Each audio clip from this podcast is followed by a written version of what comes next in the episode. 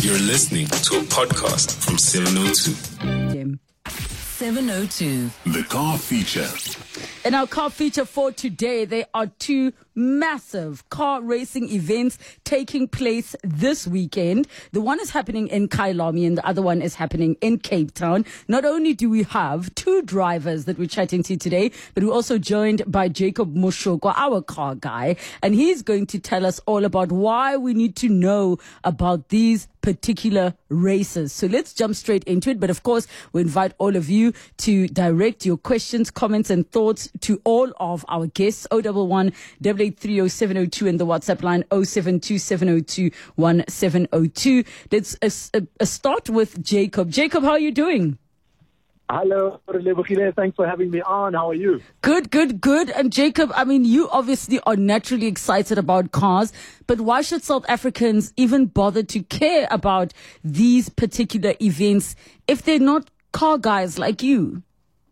Okay, so I think I'd like to start with what's currently going on in Cape Town. Wait. First of all, I must say, it's horrible that we're having a weekend like this because to choose from two big events like this is just as a car guy, it's terrible. You don't, you don't, you don't want to be this guy. You don't want to be in my shoes right now. But if you are in Cape Town or if you've made the trek to Cape Town, something very special is happening in Cape Town. It's the E Grand Prix that's taking place in Cape Town. It's the first ever kind uh, of race. So basically, think of F1, but just on a smaller scale with pure electric cars. Mm. That's what's going to be happening in Cape Town on a street circuit, which also makes it so special. Yes. So, so, so for me as a car guy, it's something that you've got to witness at least once in your life. Uh, a street circuit where you're seeing really fast cars going over 250, 260 kilometers an hour.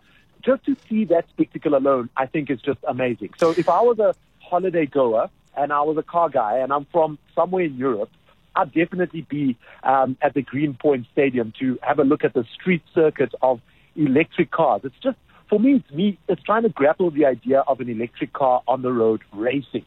Like it doesn't make sense for me, and I think if you are able to attend, you gotta go. You definitely gotta go. And and I'm with now, you on that one because I mean the ocean view, the mountain, the cars. But I, I have to be honest, Jacob, uh, and you you you gotta give it to me real. I'm I'm a, a um a traditionalist when it comes to driving. I like changing gears. I like revving. I like all of those things.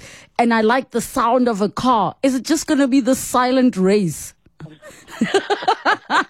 Because I'm just imagining this electric car being all quiet. And now it's like, it's quiet. Uh, listen, without sounding biased at all, uh, you can obviously take a guess where I'm going to be this weekend. I, I think something more iconic is is, is definitely worth also checking out. So if you're in Joburg or you're in Gauteng, um, and you like Relebogile and me, and you like the smell of fuel and the smell of burning mm. tires and mm. loud V8s, etc., then you've got to check out the Kyalami 9 Hour. And for me, I think Kyalami 9 Hour is the pinnacle of international racing simply because of so much history. Now, back in 1961, the first ever nine-hour endurance race took place at Kyalami.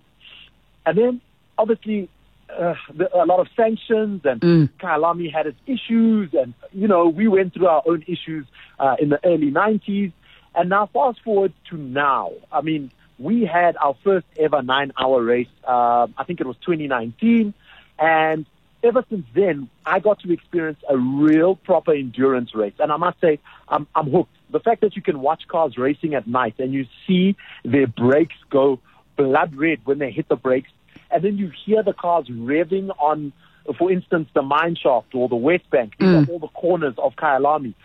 Dude, that stuff is like it's goosebump kind of stuff. Like it's it's it's the kind of thing that you you you, you have to see and experience. If you're a child and you or, or you have children who are into motorsport, if you can get a chance to go to Kyalami this weekend, trust me, you will not be disappointed. I mean, I know people who stay in the Sunninghill area, the waterfall area, and they're like, okay, so it's going to be a very loud weekend ahead. I mean, practice is happening already on, on Thursday, the qualifying is happening on Friday, and then comes main race day on Saturday. The race begins at 12 o'clock, but as early as 8 o'clock in the morning, there's a V8 series happening. There's uh, GT3 cars. There's GT4 cars that'll be racing as part of the of the of the dress rehearsal to the big race, which starts at midday. And I mean, the likes of Franco Scribante, who races at um, at the hill climb in Knysna, he's going to be racing his cars there. And everybody who knows race cars, they know Franco Scribante and his team. They bring out the big boys for Kyalami Race. So for me, uh, I, I, hope I don't sound too biased. But Listen, your your bias, I support it because also me, I want to smell the fumes. But on the reels, though, please explain the whole nine-hour endurance thing. Because does that mean that the drivers, and of course, we're going to be chatting to two drivers, Sheldon and Kelvin van der Linde. Like, does that mean that they don't stop to eat, to go to the toilet? Like, how does, are there diapers for race? Help me understand. So, so, so I think I'll actually leave it to the professionals to get into the intricate details. Because you also don't know, Jacob. no, I, I do have an idea. I mean, I'm going there on, on Thursday, Friday, and Saturday, so I need to know how it works. So, uh, it's a, basically a team. So, what you do is an endurance race like the Kyalami 9 Hour is actually timed on uh, how much kilometers you do, not necessarily how much uh, hours your car is driving. So, mm. There's, there's team members. So when you come, let's say I'm driving and I come and I stop the car so that I can get fuel and they can change the tires. Then what happens is they also change drivers. Mm. So you get a chance to stretch your legs, etc., etc., and then the car goes out for a few more laps. Then it comes back, and then I get back into the car. So it's it's sort of like a shared driving experience with an entire racing team. But what what's very important to understand about the combo of our guests that you're going to be speaking to now is that these guys are racing in big races overseas, including the the GT uh, the, the GT series. So mm. you got to understand that these guys are are here, South Africans racing on South African racetracks, representing their said or respected teams. But there's a, a, South African flag right there. That's a big deal. Mm. So to have guys on this caliber racing on such a big race, i.e., Kyalami 9 hour, it's a big deal. And to have them on the phone, Relebogile, we need to be eternally grateful. The fact that they're brothers just makes it even more better. I'm trying to figure out how to join this family. All right, Jacob, you, you've already hype, hyped us up now for the drivers. So let's take a quick break. And when we come back, let us meet the men that actually participate in this type of racing and driving and all of the questions, send them through 072 702 1702. 702. The car feature.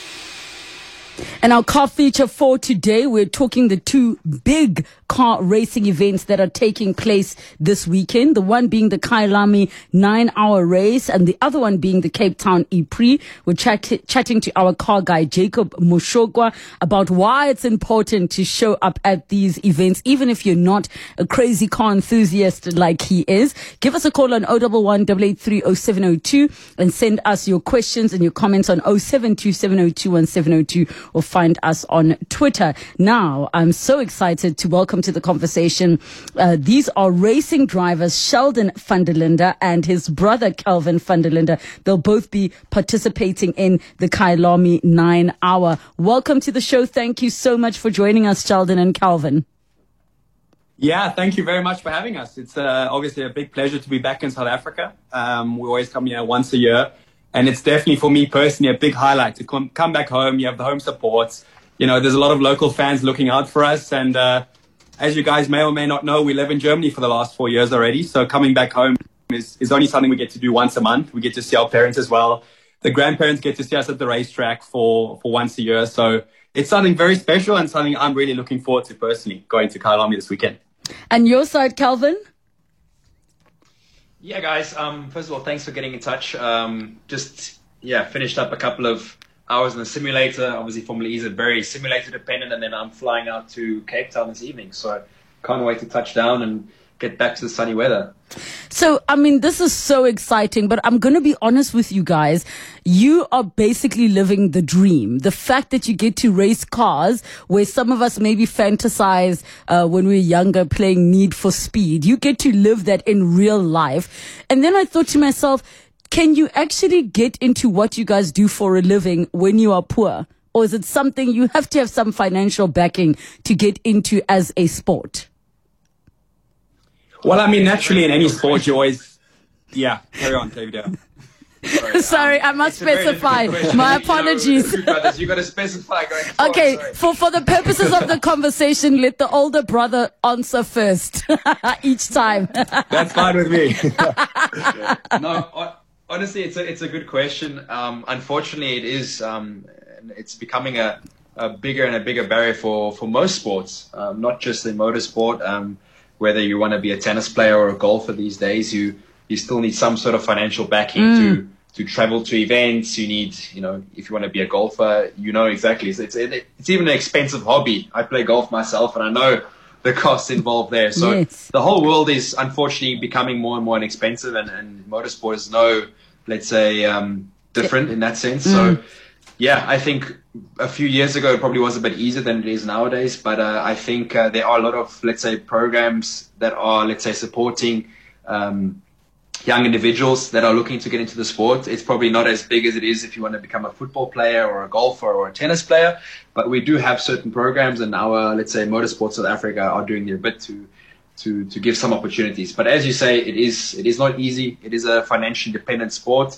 Um, but once you kind of perform at a young age and you, and you show what you're made of, I think there's always a way. So- Yes, yes, Yeah. yes. And I think it is quite important to note that because obviously it means the barriers to entry are quite high and certain individuals would be restricted, but I don't think it should take away from the part where you get to dream. So, um, do you feel, Sheldon, that, you know, South Africa still got a way to go in terms of our support of the sport? Yeah, I definitely do. I mean, Kelvin already touched on it briefly. I think uh, Motorsport South Africa have a few programs in place to kind of support young, young uprising stars that are just as talented as anyone else, but purely because they don't have the backing, they don't have the opportunity to even give it a try, you know. And I think something that really stands out in, in, with technology um, in the last few years is sim racing has become quite a big thing. And that's a much cheaper alternative to kind of get into motorsport uh, where it's quite nice if you crash the car, you can just push the reset button and it's not quite as expensive Yes, as yes. in real life, obviously. So that's quite a nice stepping stone into everything now, which wasn't there when Kelvin and myself started racing. Um, there was only a, a much more expensive alternative of actually crashing the car and then learning that way. But um, yeah, it's obviously improving as we go, and that's uh, something very nice to see. And then just in terms of realistically, what actually happens to your body in a nine hour? I mean, I recall when I was younger and my brother used to say to me, you know, these guys, Michael Schumacher, and then they lose like 10 kilograms in a race. That's how much energy they're burning. Like, is that true? Yeah, look, if I had to lose 10 kilograms weighing 70, I would pretty much, there'd be nothing left of me. So uh, it's not quite as much as 10 kilograms, but it's, it's around about three, four kgs in a race weekend. Um, I believe it's going to be super hot at Kyalami this weekend, looking at about 33 degrees. So um, definitely going to be sweating a lot. Um, but luckily, we do have a drink bottle in the car, so we can drink during the race. We're normally looking at stints of about one to two hours per stint. And then, like Jacob touched on as well, I share the car with two other teammates, which means every hour we rotate. And we do that for nine hours long, so it makes my life a bit more easy. So what do you do then when your teammates are racing? Um, is there like a physio standing by to make sure the circulation in the body is doing its thing? Yeah, definitely. We have uh, a full team around us that kind of support the drivers when we get out the race car. Um, I think fluids will be very important this weekend, as I mentioned already, because it's going to be very hot. So from a sweat perspective, you really try and drink a lot of water, a lot, a lot of minerals that kind of um, just bring everything back into your body again before your next stint. And yeah, I would say you normally look at about two to three rest hours um, before you get in the car again. So you really have enough time to to kind of get your body ready for the next stint.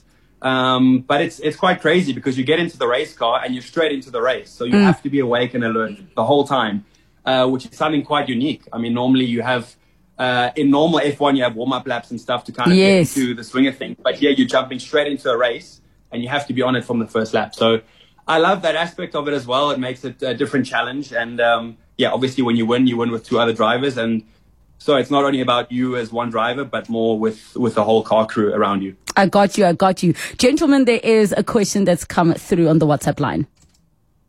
Hi, Relebogile. I'd like to ask, um, at what age uh, can someone start the sport? Is it like, is it ideal for someone who's like 16 years old to start, or is it too late, or is it too early? That's a very good question because one might be wondering if you have to have your driver's license before you can start. Uh, Sheldon, can you take this one? Uh, yeah, so I mean, I started when I was five years old. What? Um, it's quite nice because in, What? yeah, in karting, obviously, not in a real race car. Yes, um, yes. That has to be said as well. But in racing, it's quite different. So you can get your racing license from a very young age. I mean, at five, for example, I started racing in karting. Um, so it's not like a, a normal driver's license where you have to wait until you're 18 until you can actually drive a car. Um, and I think that made my life uh, a lot easier when I did my learner's license because obviously I've been ra- racing a car like three or four years before that. So I But I'm exactly what to sure you and stuff. gave your teacher a very hard time because you just want to put I foot. I mean, I was very close to failing because of that exact reason.